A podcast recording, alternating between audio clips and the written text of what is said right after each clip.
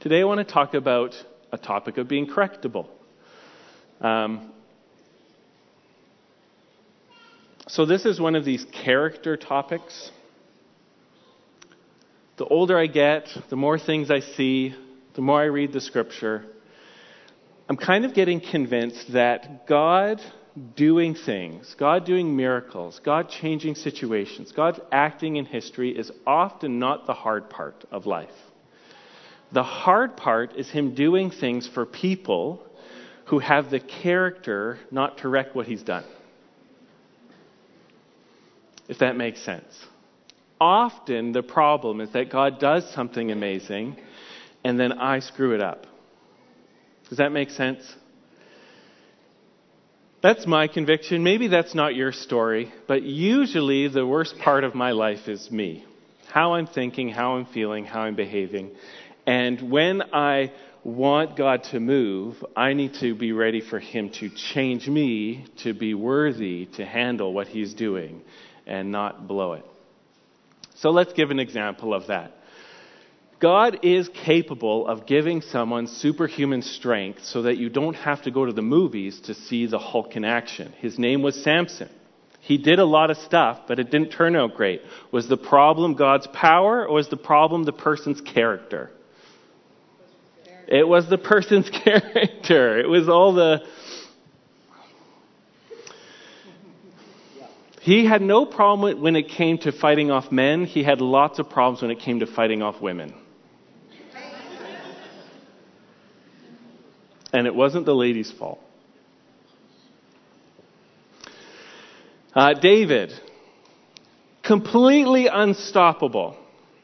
He didn't even need like some slow motion, computer generated action hero where they put all the dots on your face so that they can make you look awesome. And he, he didn't even need that at all to take out hundreds of men on the battlefield. But when he went on vacation one day and was hanging out on the rooftop, he literally caused a civil war. God's blessing on David wasn't the problem. David's character when he was resting, that was the problem. God had no problem making Solomon the wisest man who ever lived, wiser than everybody else who ever lived. No problem at all. Solomon asked for it. I would like to be wise. God said, done. However, Solomon did have a bit of a problem again with having a thousand wives and keeping on picking wives that weren't worshippers of the Lord, and they turned his heart away from the Lord. And he also brought about a civil war. The problem tends to be my character, not God's character. My faithfulness, not God's faithfulness. My power, not God's power. Which just brings me to the topic of being correctable. This is the process of going from how I am to the Lord, sometimes with scripture and sometimes with circumstance and sometimes with people, pointing out that something's missing or something's wrong and being changed into the person God wants me to be in order to do what He's called me to do, being correctable. Make sense? Are we all on the same page? Okay, good. So I'm going to pray, and uh, I'm going to pray. Father God, thank you so much that you love us. Thank you that in Christ, even when we have a topic that has to do about change and the call to change and the need to change, we get to do this in the security of what you've accomplished on the cross. You've already, in Jesus, provided us a way to be forgiven of everything we've done and the grace to forgive everything we might do or will do. And in the moment, your goodwill towards us secured through Jesus. So that even if the conviction of the Spirit comes upon me or somebody else this morning, we don't have to run away because we know you're here to do us good. And you love us, and we're safe in Christ, and we have power in the Holy Spirit, and we do actually have brothers and sisters who want the best for us in this room. And even if the motives are mixed, we still want good for each other. And so, God, would you do a great kingdom work? So that our full potential could be brought out in this generation. And all God's people said, Amen. Amen. So we're going to look at being correctable today by looking at a story of someone who chose not to be correctable. one of the least correctable people of all time. His name is Cain. Let's read this story. This is right at the beginning of Genesis. Cain and Abel are the first two children born recorded in human history. Now, Adam knew Eve, his wife, and she conceived. Now, that knew means that they, um, they had intercourse. It's how the Bible talks about it. There you go. It's meant to be relational. And Adam knew Eve, his wife, and she conceived and bore Cain, saying, I have gotten a man with the help of the Lord. Cain's mean, name means like, I got it. And there's a bit of human pride in here. And again, she bore his brother Abel. And Abel's name means breath. It's, it's pronounced Hevel, and it kind of means like he's not that significant. Cain is what I did. Abel is well, not that worth that much. Now, Abel was a keeper of sheep, and Cain a worker of the ground. And in the course of time, Cain brought to the Lord an offering of the fruit of the ground. And Abel also brought of the firstborn of his flock and of their fat portions. Now, when you read that, you're supposed to hear that Cain kind of brought like a bit of a half hearted gift, while Abel brought the best of the best of the best. And the Lord had regard for Abel and his offering, but for Cain and his offering, he had no regard. Okay, so here's this moment where there's a distinction being made in two people who know the Lord, a distinction in their worship. So Cain was very angry and his face fell. And the Lord said to Cain, Why are you angry and why is your face fallen? If you do well, will you not be accepted? And if you do not do well, sin is crouching at the door. Its desire is contrary to you, but you must rule over it.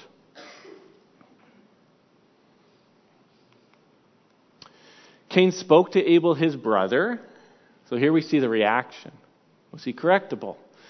Cain spoke to Abel, his brother, and when they were in the field, Cain rose up against his brother Abel and killed him. Then the Lord said to Cain, Where is Abel your brother? And he said, I do not know. Am I my brother's keeper? And the Lord said, What have you done? The voice of your brother's blood is crying to me from the ground. And now you are cursed from the ground, which has opened its mouth to receive your brother's blood from your hand. When you work the ground, it shall no longer yield to you its strength you shall be a fugitive and a wanderer on the earth. And Cain said to the Lord, My punishment is, too, is greater than I can bear. So, a great example of a victim mentality. Behold, you have driven me today away from the ground, and from your face I shall be hidden. I shall be a fugitive and a wanderer on the earth, and whoever finds me will kill me. And the Lord said, Not so. If anyone kills Cain, vengeance shall be taken upon him sevenfold. And the Lord put a mark on Cain, lest any who found him should attack him. Then Cain went away from the presence of the Lord and settled in the land of Nod, east of Eden. So I'm going to come back to this story a few times, but just to gather my thoughts, I want to talk about being correctable from three perspectives. The first one is having faith to be tested. A correctable person has faith to be tested by the Lord. Number two, I want to talk about having faith to be loved. A correctable person, a correctable son or daughter of God, has faith to be loved in this way. And number three, a correctable person has faith to be changed. And I was changing my notes a bit this morning, so I'm a little bit worried that I missed one of my slides and it's going to totally not make sense and feel like it's from another message. I'm doing my best, coach. He's a coach. So those are my three perspectives. So faith to be tested. In the story we just read, this moment of worship, when Cain and Abel were coming to bring their offerings, there was kind of a testing going on. A test is what happens when, you know, you find out what's really going on with something. Has anybody in the last two years uh, tickled their brain with a Q-tip or had a professional do that for you? Anybody? Anybody put a four meter Q-tip up your nose recently? It feels like once it hits the back of whatever passage that was, it feels like it's like, you know, it's they're like chimney sweeping up there, and and then it hits that thing where you just want to start doing the haymakers, and you're just holding your leg. That's a, probably a, a crime, and but you're holding down, holding the table. Right. Does anybody still have some of those tests in their house right now? the nose swab, and you, we've all become those people at the hospital who walk around with those little carts and all the multicolored vials, and they come and they got their rubber bands, and we've all got our first few days of that because we've done millions and millions and millions and millions of tests over the last couple of years to find out what? To find out what's really going on inside of you. You got the Rona, or is it just a regular cold? Or is it hay fever? Or is it hypochondria? And you just think you're sick because you're so worried you're sick that you're sick because you think you're sick, and so now you need to get tested. What's going on inside of me? Let's test. We need tests when we can't easily see the reality of what's going on. That's why teachers give tests. How much of this history lesson have you actually learned? Then they make you take a test. When was the War of 1812? You know, at what location was the Battle of Waterloo? They give you a test to find out what you know. And this is part of the Christian life. We get tested by the Lord. God tested Abraham. You remember that story? After decades of Abraham and Sarah being infertile and not being able to have children, they finally, by absolute miracle, have a son born to Sarah well after menopause, long after it's totally impossible. They have Isaac, their miracle child. And one day God says to Abraham, I want you to go and sacrifice Isaac. And Abraham wakes up in the morning with a willing heart and starts to go through the test. And is up to the point of being willing to sacrifice this miracle child because his faith is so high, he still believes that God will maintain his promise that his lineage would go through Isaac, even to the point of if I have to sacrifice him, God must raise him from the dead because God's promised that this guy is my heir. And right before it happens, God stops him and he says, Now I know that you're a worshiper of me. Sometimes people test each other. Do you remember the story of Joseph later on in Genesis? Joseph, who uh, is favored by God, he has these dreams from the Lord that he's going to end up being the king of his brothers with the stars and with the sheaves. And he starts telling his brothers, and his brothers aren't so happy about that, right? The one thing you can't handle is a sibling being more successful than you are. Am I right? Am I right? Don't admit it, don't nod. All of a sudden, I'm not sure who's all got siblings here, but the one thing we can handle Jeff Bezos being a billionaire, but you know who can't handle it? His brother. If he's got a brother. So all these jealous brothers hate Joseph and the favoritism he receives and the blessings from God, so they hand him over to slavery with the hope that he's going to get killed. But Joseph ends up being the prince of Egypt, and his brothers come looking for food during the famine, and Joseph doesn't just go, surprise, it's me right off the bat, because the last time he met these guys, they were all gang murderers. And so he tests them to find out if they've changed or to find out if they can change. And he throws one of their brothers in prison and says, You guys go home and you can't come back unless you bring Benjamin. Are you the same brother murdering guys I used to know? He tested them. And eventually they kind of passed the test when Judah was willing to be imprisoned to let all of his other brothers go free. That's when Joseph breaks down. He says, You've changed. And that's when he reveals himself.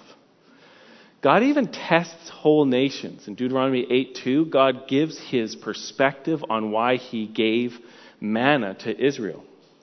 For 40 years, they ate cornflakes from the sky. That's not all they ate. The one time they asked for meat and the quail came and it was diseased and they got really sick and it wasn't an entire blessing because they were just grumbling when they did it. But when he uh, reveals to them why he did it. He, he explains the purpose.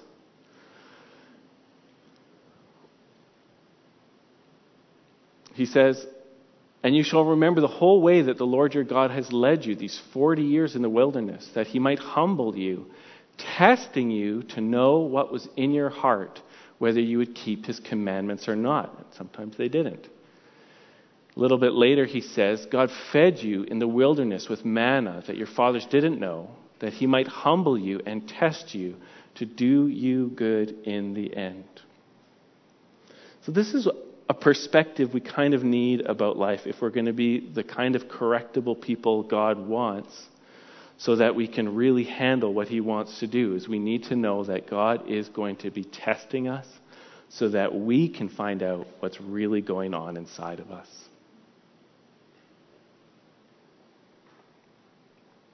Hard situations, things that won't change, corrections from friends, work troubles, kid troubles, marriage troubles, parent troubles, church troubles.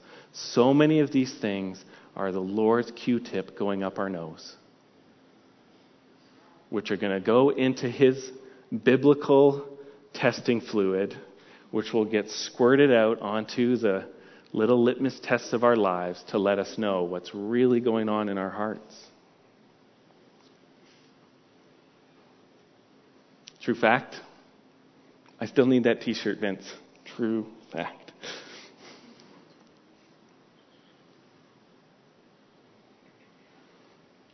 Anybody like me where you tend to not see life like this? Where you see life as a series of problem situations and a problem people that if they would just change, everything would be okay?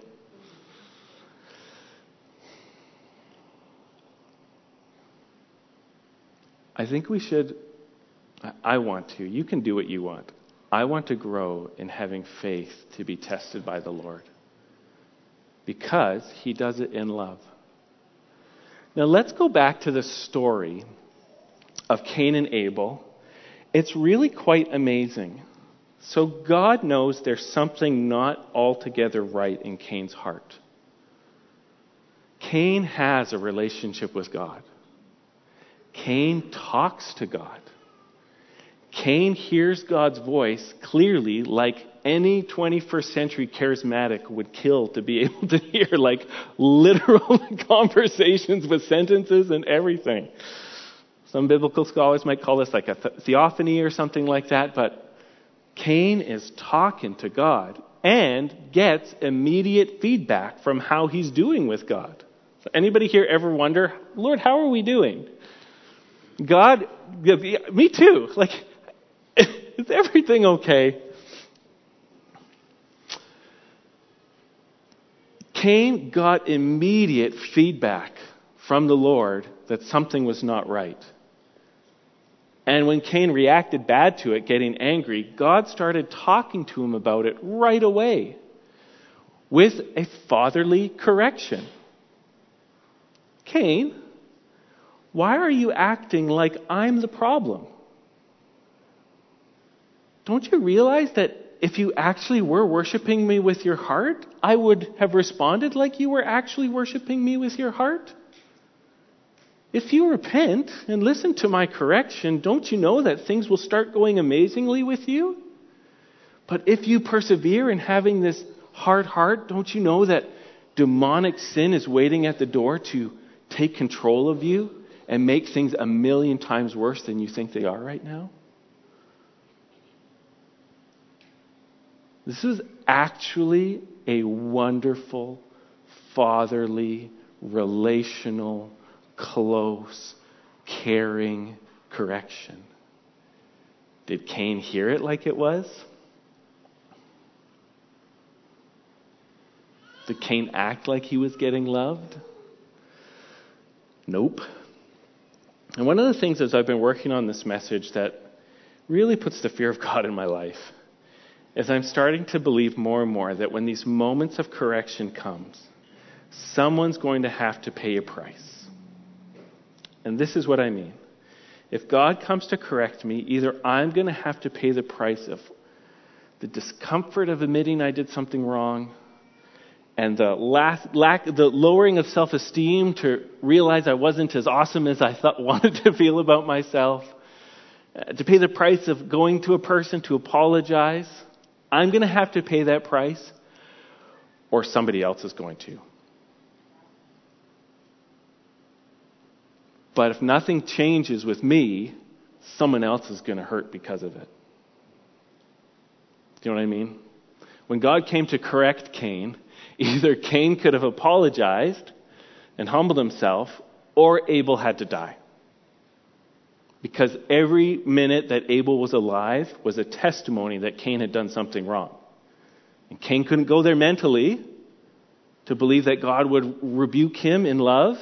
And so, in order for his world to make sense, Abel had to be the problem, and Abel had to go so that old Cain could stay.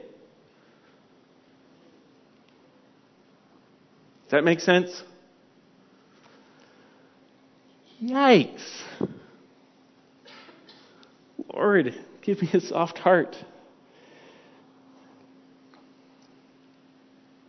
But I think being correctable for me means starting off to be, like have faith to be like God is going to test me. He might test me today. I think always He's watching. He's always got His eyes on us. Every morning you wake up and God counts all the hairs on your head again, and He the hairs on your back or whatever, wherever the hairs are growing, the hairs on my ears. These are the hairs I least like, the hairs that grow on the top of the ear. They're very coarse. I feel like a wild boar whenever I touch them. I'm just like, man, you can make paintbrushes out of these things, whatever. God counts them. He says, they're still there. Just chill, Rob. It's only going to get worse. Wait, wait to see what happens with your nose. You know what I mean? And so, he counts all the hairs on my head plans out my day. Well, he doesn't just do it, he reconfirms the day he planned out before I was born, but he makes sure it's all arranged. And part of every day is going to be moments where God and me get to see what's really going on inside of me for my good. Like, uh, that takes faith to live like that, doesn't it? I want to have that faith. And I want to have faith to believe that when those moments happens, it's God's fatherly love coming. And this is what God pleads with his people to believe. Hebrews 12, 3 to 7. Uh, the Holy Spirit is writing through an author. Some people think we don't totally know who it is. This church is going through a real persecution, and they're getting an exhortation to trust Jesus above all and follow him in the Calvary road that includes suffering. And they're, they're encouraged and called. And it says, Consider him who endured from sinners such hostility against himself, so that you may not grow weary or faint hearted. So Jesus had the test of being treated with hostility from sinners, and he succeeded in that test because his heart was full of trust in his Father. And we're meant to try to imitate him and not grow weary or faint hearted. In your struggle against sin, you have not yet resisted to the point of shedding your blood. Okay, so there, there's the biblical standard when it comes, when the test reveals you're sitting, you start going, oh, this is too hard. It's like, so you put your hand in the wood chipper? That's, you know, so your back's covered in the beatings of, of fighting against sin. This is the biblical standard. Rob's got all kinds of excuses. It was too hard, and I was tired, and it was late, and we were out of crunchy peanut butter, so I couldn't do my nighttime routine, blah, blah, blah, blah, blah. Verse 5 And have you forgotten the exhortation that addresses you as sons? My son, do not regard lightly the discipline of the Lord, nor be weary when corrected by him. For the Lord disciplines the one he loves, and he corrects with pain. That's what chastising meant corrects with pain every son whom he receives. It is for discipline that you have to endure. God is treating you as sons. There's something about my heart that does not want to be fathered like that.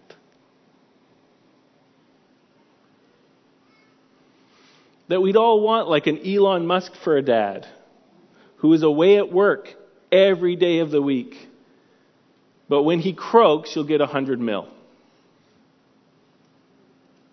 And the father's like, no. In this life, most of you will just be like, you'll get get by and all my love. How's that sound? In this life, most of you will not be stinking rich. But you will have my affection every single minute of the day, and I will be with you to do you good and to correct you, to make you feel happy, and sometimes make you feel sad, to try to bring out the best of Jesus in your heart. How's that sound? And it takes faith to trust God because if you're like me, it's when things are really hurting that you wonder the most do you really love me? And what God is trying to show through the life of Christ and trying to show through His scripture and trying to show with how He's dealt with His saints for years and years and years is that it's when things are the worst that Father's tender love is with you the most because he's trying to do amazing things in you and through you, but the price of perfection is a lot of pain. Amen?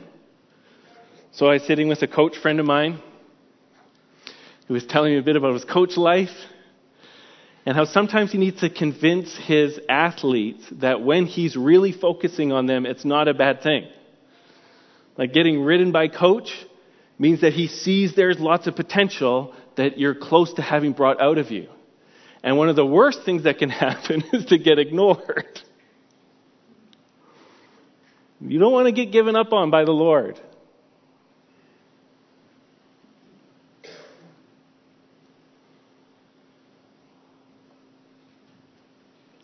Except sometimes I do. Because the wide path that leads to destruction can feel so appealing instead of the narrow path of transformation and change. And trading the definition of the word freedom from mean I get to do everything I want to redefining it to agree with God where freedom means I get to be who God is making me. That's God's freedom. And it's just not an easy road to get there. And He loves us. And He loves us. And we're His children. Did I ever tell you about my mouth washed out at, at school story? I'm sure I told this one. I've been doing this forever. I'm well into the can't remember what I preached phase of life. So, so I had one of these interesting childhoods going to school when I was really young, living in Whistler, because my mom was a teacher at the school that I went to, and there's only one school. And so, whenever I did something wrong, I got my teacher, and if I did something really wrong, I got my principal, and then my mom showed up. And that was the worst part. So there was one day where I had this friend, I won't name names, but I want to name names because you know he, he threw me under the bus. He taught me this song that had all kinds of swear words that I didn't know were swear words in it, and we were like walking around the playground singing this song, and I had no idea what I was saying, but the monitor knew exactly what I was saying. So she sent me to go have a heart to heart with the principal, and I it was like embarrassing, and I was really sad and felt really uh, just you know. Uh, the rebukes go deep on this guy, and so I was feeling pretty just like ashamed and hurt. But I survived the principal because all he did was like rebuke me, and then my mom showed up. And the school had these bars of soap in them. And I think it was one of those curved ones. You guys remember, like the curved ones that were really solid? And so we went to like the, the teacher's lounge bathroom, which is the bathroom I wasn't allowed to use, and in went the bar of soap, and you had to hold it in your mouth. Which, which was, this was typical. Who got their mouth washed out with soap? Anybody? They stopped doing this after a while, and, and that's when all the, the language went so bad in Hollywood. You know what I mean? Cause and effect, ladies and gentlemen, cause and effect. So anyhow, what I learned was that bar of soap, one of the worst parts of getting your mouth washed out with that kind of soap was that because you had to hold it in your teeth, the soap gets stuck in your molars.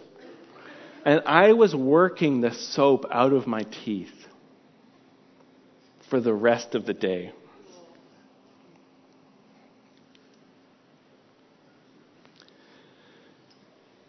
My mom really does love me. And it wasn't good for me or her to have a kid dropping every bomb of the alphabet around the playground. We're kids. We need to get parented. He loves us. And then after school, my mom took me home and fed me dinner and gave me a kiss and tucked me into bed. And, you know, all, we went back on with life. And this is life with the Lord.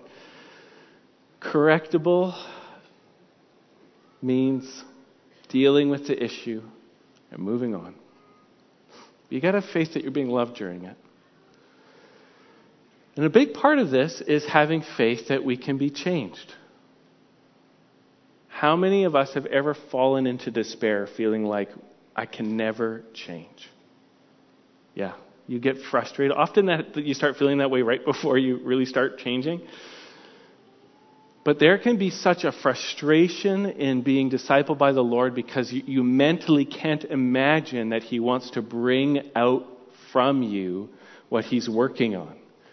And so we run in despair. But this is one of the things about being a Christian, slash, being a disciple of Jesus, slash, being born again, slash, being filled with the Holy Spirit, is that the thing that separates being a Christian from every other religion in the world is that every single change that God wants to work in us, He wants to do for Himself, through Himself, by the power of the Holy Spirit in our hearts. We're never alone when it comes to change. So we had the Old Testament, which really fell apart, and God repeatedly said to his people, The problem is not me. The problem is that you have these hard hearts that don't respond when I talk to you. Sometimes he calls it being stiff necked, and sometimes he calls it being hard hearted. And Ezekiel here, he talks about having a heart of stone. But you can understand, you ever felt like that moment where it's like, I just, I'm angry, or I'm frustrated, or I don't care, or this is too much, or you're too stupid, and I don't want to deal with this, and there's just a hardness about you, and there's no way you're going to respond to what's happening here other than lashing out, or attacking, or destroying. Have you ever felt like that? Have you ever felt the heart of stone? You ever felt the stiff neck? One of the reasons Jesus came, and one of the hugest reasons he sent the Holy Spirit, was to heal and transform and liberate us from being unable to respond to, the God, to God with faith. And so Ezekiel says this uh, this is during the exile. It's the lowest point in the history of Israel. They've been so bad to God for so long that He has given them the super timeout and sent them off to Babylon um, out of the promised land as a sign to them of how bad they're doing. They just, He's been telling them a long time it's going really bad. They won't believe it. And so the exile happens as a testimony that things are really bad. But while they're in exile, he wants to revive their faith in him and he starts sharing his plans for his people. And he says, I will sprinkle clean water on you, and you shall be clean from all your uncleanness, and from your idols I'll cleanse you. Does anybody just want to be clean? I love to feel clean, especially on the inside. Oh, the despair that comes when you feel gross or you feel shameful or you feel like an ugly person on the inside and you feel unworthy. And God wants to deliver us from the bondage of feeling like that by cleansing us through the blood of Jesus. And He says, I will give you a new heart and a new spirit I will put within you, and I will remove the heart of stone from your flesh, and I will give you a heart of flesh. And I will put my spirit within you and cause you to walk in my statutes and be careful to obey my rules. Then you will dwell in the land that I give, gave to your fathers, and you shall be my people, and I will be your God, and I will deliver you from all your uncleanness, and I will summon the grain. We might need this in the years to come, and make it abundant and lay no famine upon you. But this passage just has to do with what God does in our hearts when we get born again in Jesus. He takes out that stubborn, rebellious, you can't correct me part of our hearts that is just so committed to being right all the time and resist the Lord. And He says, I'm going to take out that stone and I'm going to put into you a heart of flesh that feels God right. And when God talks, He's going to help you respond right. And so we should have faith that we can change. Because if you're a Christian, He's given you a new heart that can respond to God. This is what it means to be born again. You ever heard that phrase, born again? Sorry, put this down before the flapping happens. Being born again means God has changed you. You used to be dead and now you're alive. You used to have a heart of stone, but now you have a heart of flesh. You used to not be able to believe. Now you believe. And God does the work inside of us. In Hebrew, it's really clear. There's a specific way of saying things so that you hear who does the work. And in verse 27, when it says, I will cause you to walk in my ways, God is saying, I'm going to do the work to change you. Because you can't do it. And so he puts the Holy Spirit inside of us, which makes us brand new from the inside out. And this morning, I just want to wave my arms that we should put our hope in the fact that we're born again in a new way. We can change. We can change. We're not a slave to our sins. Our sins don't belong. The sin is cancer. It's gotta go. It's not our body anymore. We're alive in God. We're alive in Jesus. And everything's possible for those who believe.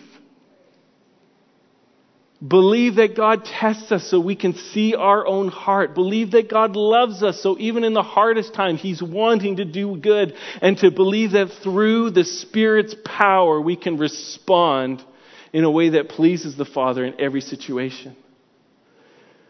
We can be correctable.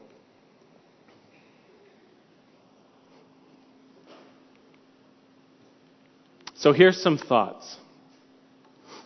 You guys have been wonderful.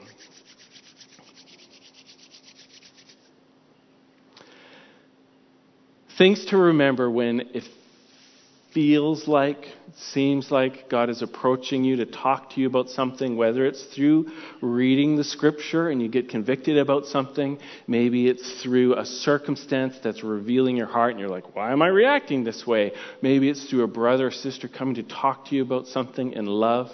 The first thing to remember, I would say, is that you're justified by God.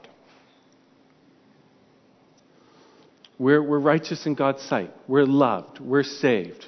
No matter what comes up correction wise, it's not our salvation or our self worth on the plate. We're already loved by God.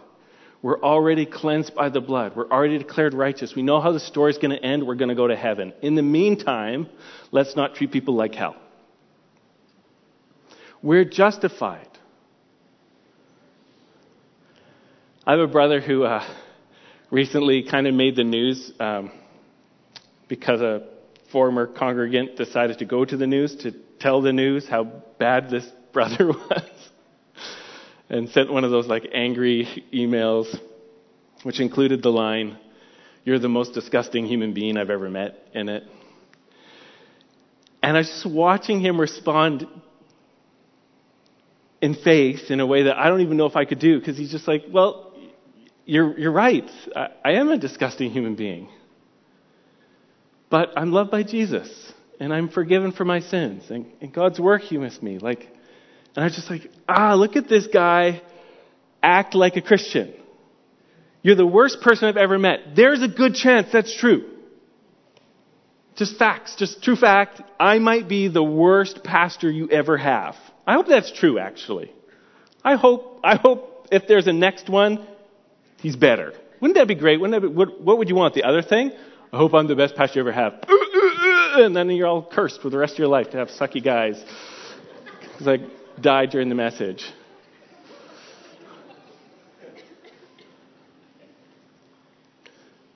But what I just watched was a brother not letting a hard situation rob him of the reality of Christ's justification. You know what? I'm worse than I know. Other other pastors I've seen, you know, somebody gets on the gets on the whatever you want to call it, clicky clack, I guess.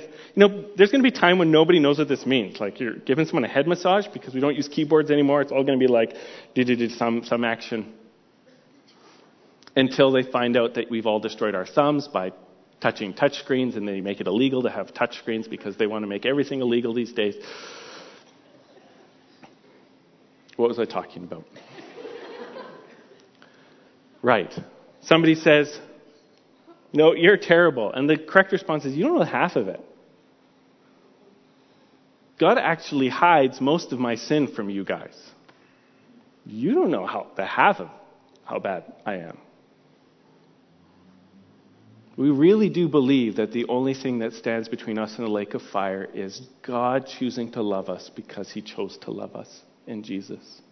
And Jesus going to the cross to suffer in our place opens up paradise and heaven and unlimited joy that we will never deserve. 10 million billion years into eternity, we'll be out there exploring the farthest ends of the galaxy and building homes and the moons and everything, and we won't have earned one single sand grain on the distant moon of Titan.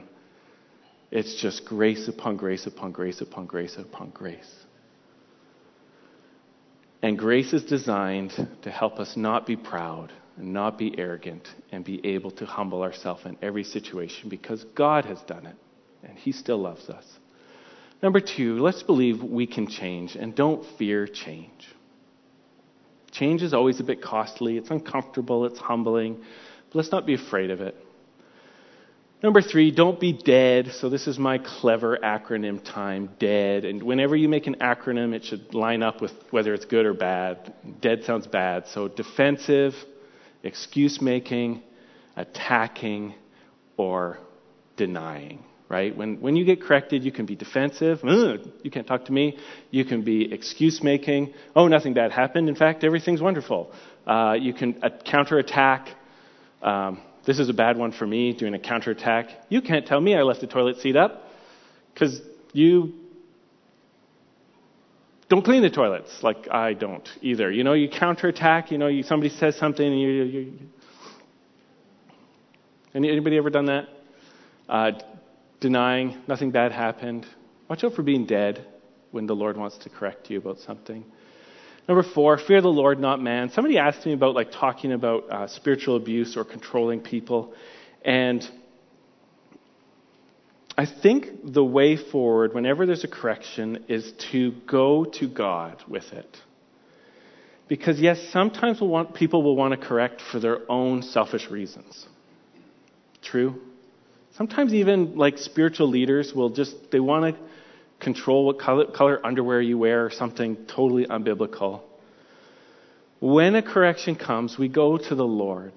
We don't want to attack man. We don't want to please man. We want to hear from God through His Word on our conscience. Wherever there's truth, we can own the truth. Sometimes you can get corrected by a jerk. Like, even wrong people might be right. You know, the clock's right twice a day. Even a broken clock even terrible people might be able to see something wrong in your heart. And, and if they're right, in God's sight, they're right. And then you go to Jesus and say, you know what? I really wish that person would get run over by a backhoe. But in the meantime, they pointed out that I mispronounced the word scuzzle button, and so I repent. I'm kind of joking. And number five, this be my last thought, is let's remember that the humble are blessed. God says God opposes the proud but gives grace to the humble. And sometimes I think, even if we don't get things 100% right, we can still be 100% blessed. Sometimes, especially as Westerners, we can be obsessed with getting everything technically right. We don't need to get everything technically right. We need to be technically blessed by God, who can fill in the gaps and move things forward. And so when it comes time to readjust or make a correction or respond to correction, let's remember that ultimately what we're wanting is to be blessed by the Father who loves us and ask Him to show us the way through with that in mind. Amen? So I'm going to invite the band to come up.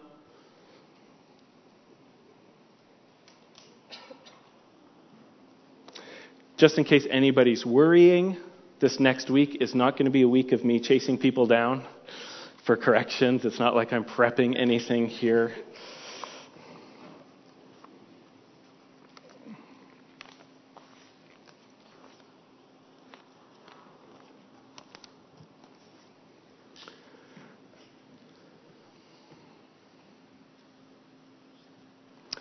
Jesus told a story once about a father going to talk to two sons.